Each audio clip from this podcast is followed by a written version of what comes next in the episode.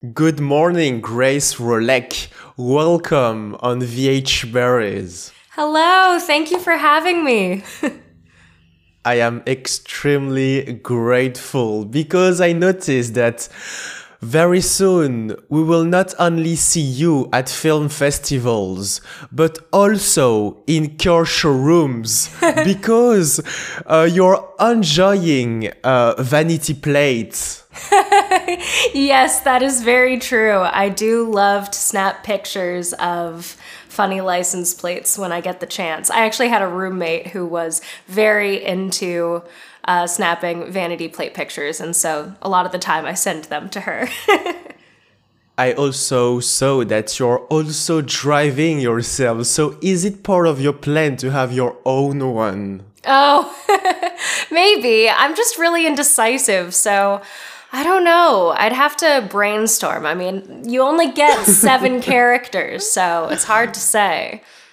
It is very hard to say because you were uh, posting some of them. For example, some called I'm Alone or Cast Me. oh, yeah. Cast Me was very funny because we were, I mean, I was driving in the middle of LA and I was like, what better advertising is there than that if you're a model, actress, whatever? Absolutely, Grace Rolek. And next to uh, that great idea with those vanity plates, there is another object that is very close to your heart. And this time, I am talking about the mailboxes. Oh, yes, yes. My, uh, my directorial debut. Yeah, I made a short film back in 2019 entitled Mailboxes, which was really personal to me actually because it was shot in the um, UPS store that my dad is the manager of, which is how I was able to use a real UPS store to film there. so I was able to film when they were closed, and it was a really awesome experience. And I got to work with um, my dear friend, Zach Callison, who is the voice of Steven on Steven Universe. Absolutely. And can you tell us a little bit more about the storyline? Because you are the writer, the director, but also um, one of the person behind Secret Treasure Hidden Gem. Yes, yeah, that is um, my dear friend Azul Nino's production company, and they are super talented. They were the cinematographer, editor of Mailboxes, and they helped out in so many different ways. They did all of the um, storyboards. It, I, I couldn't have done it without their help. Um, but the story of Mailboxes follows um, two people working at this un unnamed mailbox store, but it, it was shot in a UPS store, but for legal reasons, it's not actually a UPS store. um, but they are two early 20 year old workers, Lionel and Gertrude, and they're both dealing with that Gen Z millennial malaise of what am I going to do with my life? And that was a very personal sort of conundrum for me at the time too. I wrote it when I was 20 or 21 and I'm only 24 now, but I think that I was feeling a sort of where am I going? What am I doing? And I just want to put that into art. So it follows them having a slow day at work and everything sort of comes to a head when a random girl decides to steal some office supplies. and Grace Rolek, you just mentioned a very decisive person, which is your father. Yes. Who uh, gave you that very special location. Yes, yes. And that location is actually a very important place to me. I was homeschooled as a kid, so I used to do a lot of schoolwork in the back of that UPS store. And actually, um, that UPS store was really close. It, it's the Toluca Lake UPS store, and that is really close to Disney and Warner Brothers and all of those places. And so, growing up in LA, it was really easy for me to fall into acting, and I started acting when I was about four years old. And it was easy for me to sort of just fall into it because living in LA, I didn't have to uproot my life to go to auditions. It was something where I could do my schoolwork in the back of the UPS store and then just take a drive to a casting office from there. So it was not a crazy commute. it was a very precious place for you, Grace Rolek, but also for thousands of people living nearby because um, a post office is oftenly a metaphor for a place in which thousands of letters and uh, also important objects are shipped every single day. Absolutely. Absolutely. I do I definitely think that there was a convenience of putting uh, that place as the setting of my short film, but I definitely think that there is something symbolically resonant about being in this place where you're sort of in the middle of all of these things coming through and being shipped out and coming in and sometimes getting lost.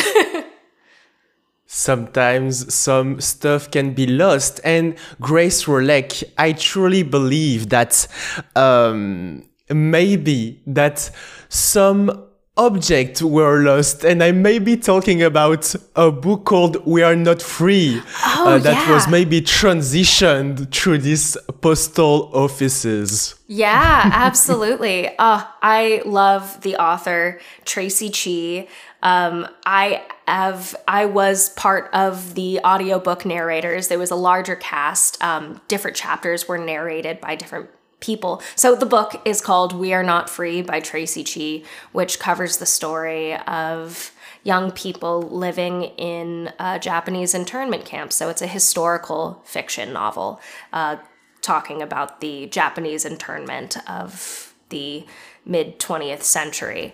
But Traci Chee also recently asked me to be the audiobook narrator for her new book, A Thousand Steps into Night, which you can find me as the audiobook reader on Audible.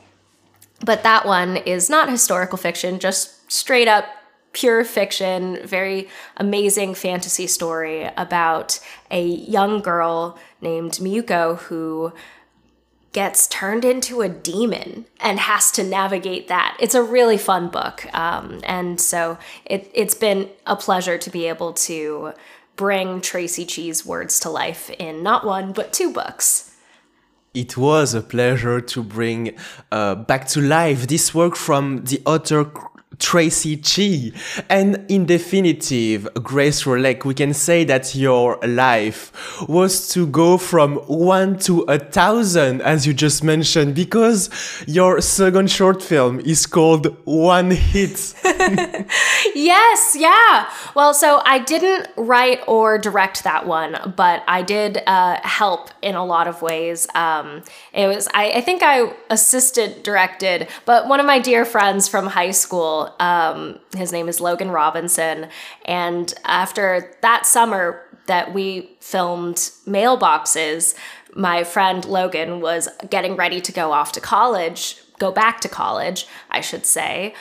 And he was like, I want to make another short film this summer. And so we really quickly just figured out in a ragtag sort of way. I mean, both mailboxes and one hit were sort of thrown together just in this summer where we were like, how can we be creative with a small budget and just make art with our friends? So we got a group of friends together and just over these like really intense weekends just made short films, which was a really fun experience. And I'm hoping that in the future, the next time I tackle another similar project like that, I'll put a little bit more time and money into it. but it was a really amazing experience to make both mailboxes and one hit. But that is my friend. Uh, my friend Logan Robinson was the writer and director of One Hit. You just, uh, Grace leg. Use that very powerful word of tackle. and if I come back to uh, uh that book uh, uh, written by Traci Chee, this book tackles also a very precious subject um, because there is a direct link uh, with your grandma called Maruko. Yes, yeah. Um, so I am a quarter Japanese, and so my my my family was um, interned in the uh, Japanese internment. I mean, they were forcibly removed from their communities and it's a really precious topic to me because I, you know, I, I grew up in a time where I mean, I didn't know the history of Japanese internment until I was a teenager. And hearing about it, it was, I mean, it was one of those things where I couldn't believe that it was my first time hearing about it. And then to find out that it had affected my family. And I felt like being a part of We Are Not Free was a really amazing way to honor my family and especially my grandmother Maruko. Um, it was it it was really powerful to be able to not share her story, but share a story that mirrored so many of the experiences in the Japanese American community it mirrors a lot of uh, experiences. And i'm curious about your experiences uh, reading the book. Because if i understood correctly uh, it is a story that is very close to yours. So how was it to read it out loud and to record it? Was it hard in sometimes because you were going on some testimonies for example? Well it was it was very sweet because I was able to read two characters' stories. Um, but the chapter, I mean, it was. It's always challenging when you are voice acting for um, stories that do have this sort of deep emotional bottom to them where you're having to convey just with your voice the emotionality when in other forms of acting, you would be able to see the subtleties and the facial expressions and the body language. And when you're voice acting, you only have control over your voice and you can take pauses, but it's all in the inflection. And it was really challenging at times because I did put this pressure on myself to really do my due diligence and honor the circumstances in the story. And hopefully, I don't know if anyone listening has listened to the audiobook, but I can only hope that I did my job.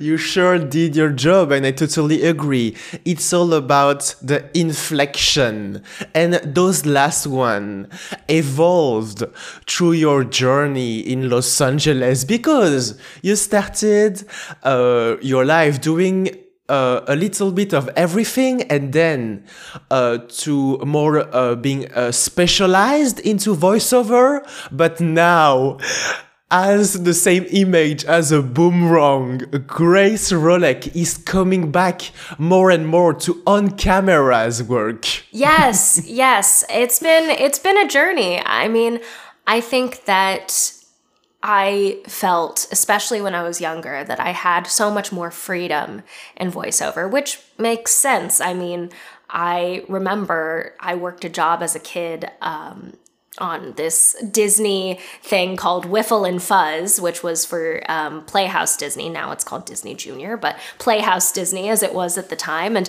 I was a fluffy red ball. and so as a kid, I, I liked not being constrained by my physicality in any way. I could be a talking rabbit. I could be a fluffy red ball. But now, I mean, I definitely think that I want to do everything. I mean, it's come through in me trying to tackle uh, writing and directing, which I want to continue doing more of. But also in being on camera, I just want to find other ways to be in service to storytelling. I just want to be able to tell stories, be a part of just being in vehicles to share stories that other people have written. And I just don't want to limit myself in any way. you don't want to limit yourself to any way. And Grace Rolek, uh, it makes a lot of sense because uh, you are now trying to evolve and start a new chapter of your life, especially after dedicating, uh, dedicating um, seven plus years of your life uh, to uh, animated series called uh, Steven Universe from 2014 to 2020. Yeah, it, I mean, I am so immensely grateful for my time being a part of Steven Universe playing Connie Maheswaran. I mean, being being on that show changed my life. I I mean, I I had been acting since I was 4 and I booked Steven Universe I believe when I was 15.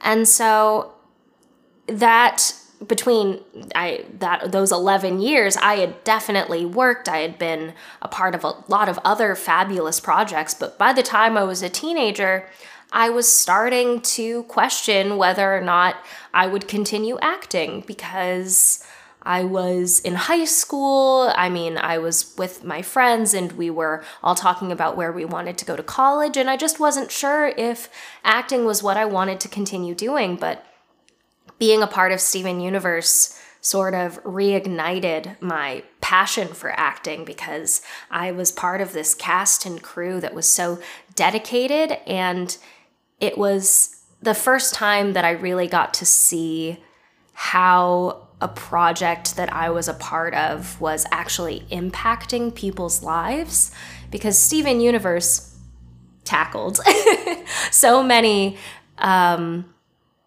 interesting uh, concepts and shown, shown a light on so many things that were unprecedented in children's animation. I mean, the way that Steven Universe really made it, it put queer representation in children's animation eh, on the map. I mean, it was it was really beautiful to see how also the depiction of mental health issues in a way that could resonate with children and adults. I mean, Steven Universe, while it was a kid show, had such a wide appeal, and I can only, I mean, speaking of being in service, like I, I just wanted to be, be a, be in service to Rebecca Sugar and her vision. I mean, Rebecca Sugar, the creator of Steven Universe, I, I think that I owe such a debt to because her vision for Steven Universe was so much bigger than I knew at the time when I booked the show and writer and storyboard uh, artist Rebecca Sugar uh, didn't thought that uh, Maheswaran wouldn't fit in a vanity plate. this is very sad, but I have an idea as always. We can just write uh, the seven letters, uh, Maheswa, and put uh, pictures of someone running because he ran in the past. That's good. I like that. Yeah, yeah. If I wanted to have, I'm sure, I'm sure some people have some good Steven Universe related vanity plates. If anyone listening to this has any, they should DM me, DM me pictures.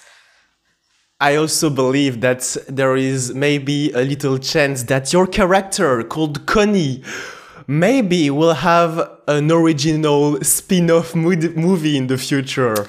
I mean, if that did happen, let's just say I would be completely on board. it cannot happen without Grace Rolek for sure. Um, and I'm very curious about some points that you just mentioned just before, because you told that um, Steven Universe was tackling a very important subject for uh, children's and children. Uh, the childhood. For example, concerning the representation, can you tell us a little bit more about it?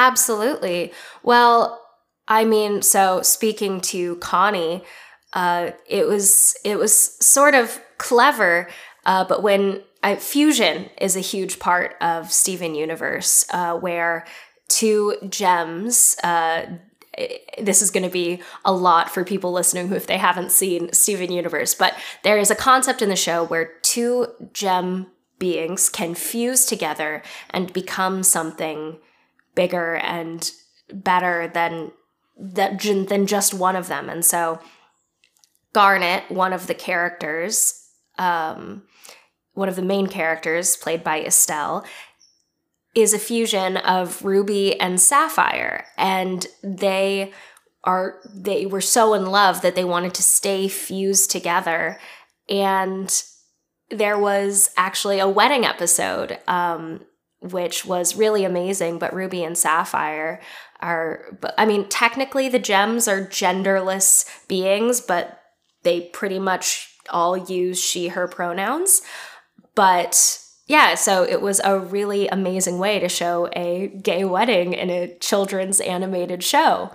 But also, Connie and Steven are able to fuse because Steven is half gem and half human. And because he's half gem, he can fuse with humans and he's able to have a fusion with Connie named Stevonnie, who is canonically non binary because quite literally they're half male and half female, which is, you know, it's it's incredible that because you're able to use these they them pronouns in a children's show because it's literally a fusion of two people. So it was a really clever way to have this representation on a network kids show. Was really amazing and rebecca sugar is a genius and i i think that the world of animation is forever changed by her and the entire Steven Universe crew. I mean, there's such a talented team of storyboard artists and uh, writers that I would I, I can't name them all, but they're they're all so talented and amazing and they're all moving on to such amazing things too. So every single two characters can fusion a little bit Grace Rolek. Um, like the heirloom bits that you're fusioning with the seeds to make some borscht, which is a word that I never heard of before.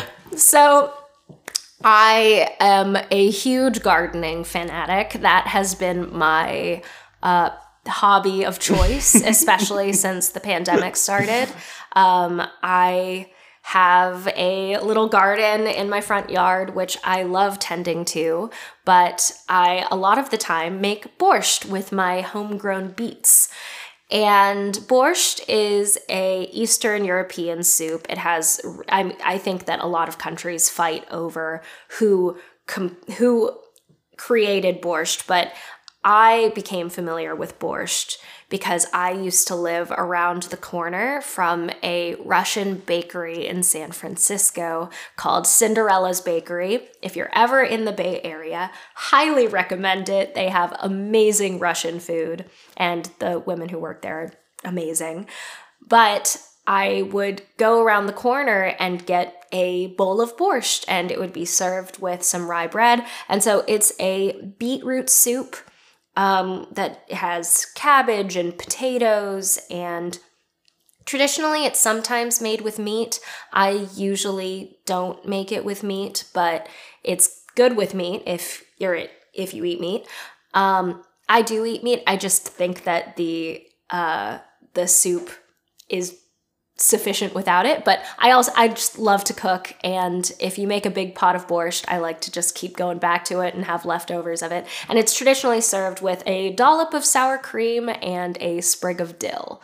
So it's one of my favorite thing to make things to make when i have stuff from my garden. And the last time i made it i also had some heirloom carrots that i was able to put in it as well which was amazing Right now, I'm growing jalapenos, habaneros, and these peppers called Sugar Rush Peach. I usually like to shake it up, whatever I'm growing, and my hope is that after this batch, I'm going to be able to have like a salsa and hot sauce making night with my friends. I'm looking forward to see all of that. And Grace Rolek, when you're making some great recipes and that when you're cooking, in this special garden, you actually need a table, but good news, because Grace Rolek can also make voiceover, but also can restore your table. Yeah, yeah. You did your research. I um yes, that was another one of my hobbies that I picked up with my extra free time over the last couple of years. One of my roommates at the time had found this really damaged um side table um, just sitting out on the corner on the street and brought it back and was like, I feel like we could do something with this. And so I went out to Lowe's and I got a sander and wood stain and just went to town. And I actually, it's out of frame right now, but it's holding a lamp and some candles uh, just outside of frame. Absolutely. And to come back uh, on um, the project that are into the frame, uh, you are involved in a project uh, called The Times They Are uh, Changing. Can you tell us about what is going on yeah. in the screen? Um, that's actually interesting. I worked on that short film a couple of years ago, and I'm actually not sure what the when it is coming out, but it was really, really fun to work on. I hope it does eventually come out. um, I it was it was a fun project because it was half set in the 70s and half set in present day, and it was kind of showing the changing attitudes between the 70s and today. I actually have no idea what the status on that project is, but if it does come to light, I would love to watch it because it's also funny because now I filmed it a few years ago now. So it'll be really interesting to see. I I feel like I've grown a lot as an actor since I filmed that. So hopefully I'm not sitting there watching it like but it's also it's also so hard to watch your own work a lot of the time. The thing I like about voiceover is that there's a degree of separation. Uh, like I can I can judge my own voice as I'm hearing it, but I don't have to watch my face. Absolutely. If I understood correctly, Grace Rolek, it is easier to hear ourselves than to see and hear yourself. Just just a little bit. I mean, I think that there it, it depends. are some actors that have no problem watching their own work and there are others who never want to see anything that they've been in. I definitely find that I can bounce back and forth between those two extremes. Sometimes I want to enjoy it and just especially if I like the piece as a whole, I'm like, yeah, let's let's see. But other times I'm like, ah, no. finger crossed Grace uh, Rolek. Uh, I think that uh, your uh, spin-off original movie around Connie Ma- Maheswaran will be released before this uh, short film called "The Times They Are uh, Changing." It's possible. It's possible. Um, yeah, I don't know. I haven't. I remember like last year i sent an email to one of the producers asking about it but i don't know. We'll see. But there are other there are other cool things that i've been working on. Um, i've got a lot of video games that i've been working on recently. There's um, fallout 76 the wastelanders expansion. You can hear hear me as the radio dj um, Julie. There's also um, a mobile game called Seven Knights 2. You can hear me as Len. And there's another mobile game, and this one's fun because it's Final Fantasy, which Final Fantasy VII Advent Children was like my first big voiceover role playing Marlene. But in Final Fantasy VII, The First Soldier, I believe, um, it's a mobile game, and I am, I lead you through the tutorial, and my name is Lucia or Lucia, I forget as a voice actresses, your actual voice is your tool for working. Do you have special pieces of advices or tips to protect your own voice? That is something that I've had to get a little bit more serious about as I've gotten older, and especially with video game work, because a lot of video game work is a lot harder on your voice. It depends sometimes in animation if you're doing a character that is really zany and you have to like really strain your throat. It depends, but I swear by peppermint tea. I drink a lot of peppermint tea. If I need some energy, of green tea, but and then if if if things are really serious, got to get some honey and lemon in there. And also, a lot of the time people think that whispering is better for your voice, but actually like if if you're trying to save your voice, just whispering, but actually whispering strains your voice more than talking does. So it's better to just say nothing or just very few words at your in your normal voice. Just don't don't go like this because it's actually harder on your vocal cords. A lot of people don't know that. Absolutely, and I would love to uh, discuss about those um, two years, a little bit less than two years, that you spent in San Francisco uh, studying something. Yes. Because from what I've uh, remembered you just told that you really enjoyed a, a Cinderella bakery or another shop in these yeah. uh, bay uh, places. So, um, between 2015 and 2017, I was a student at University of San Francisco, and unfortunately, my studies came to a premature end because I was really busy working and I couldn't afford to fly back and forth between San Francisco and LA. And it was a really amazing experience. I loved living in San Francisco for the time that I did. But I I think that part of it for me was that I had gone to college a lot as a life experience and less to fully get a degree. But I was in a very unique position because I was working on Steven Universe at the time. And so when there was an episode for me to record, I would fly from San Francisco to LA and then I would sometimes be gone on weekends to go to conventions. And so I didn't have 100% of my energy to focus on school. But at the time, I was an advertising major. Which probably, I was probably watching too much Mad Men. Absolutely. Um, Grace Sakura Rolek, your voice and your time is precious. Thank you very much. Thank you so much for having me. This has been such a fun conversation. I love chatting about gardening and restoring furniture. I'm so happy you brought that up. That's that's been that's been very fun for me recently. But yeah, as far as my work goes, thank you so much for giving me a chance to talk about what I've got going on and what's gone on in the past.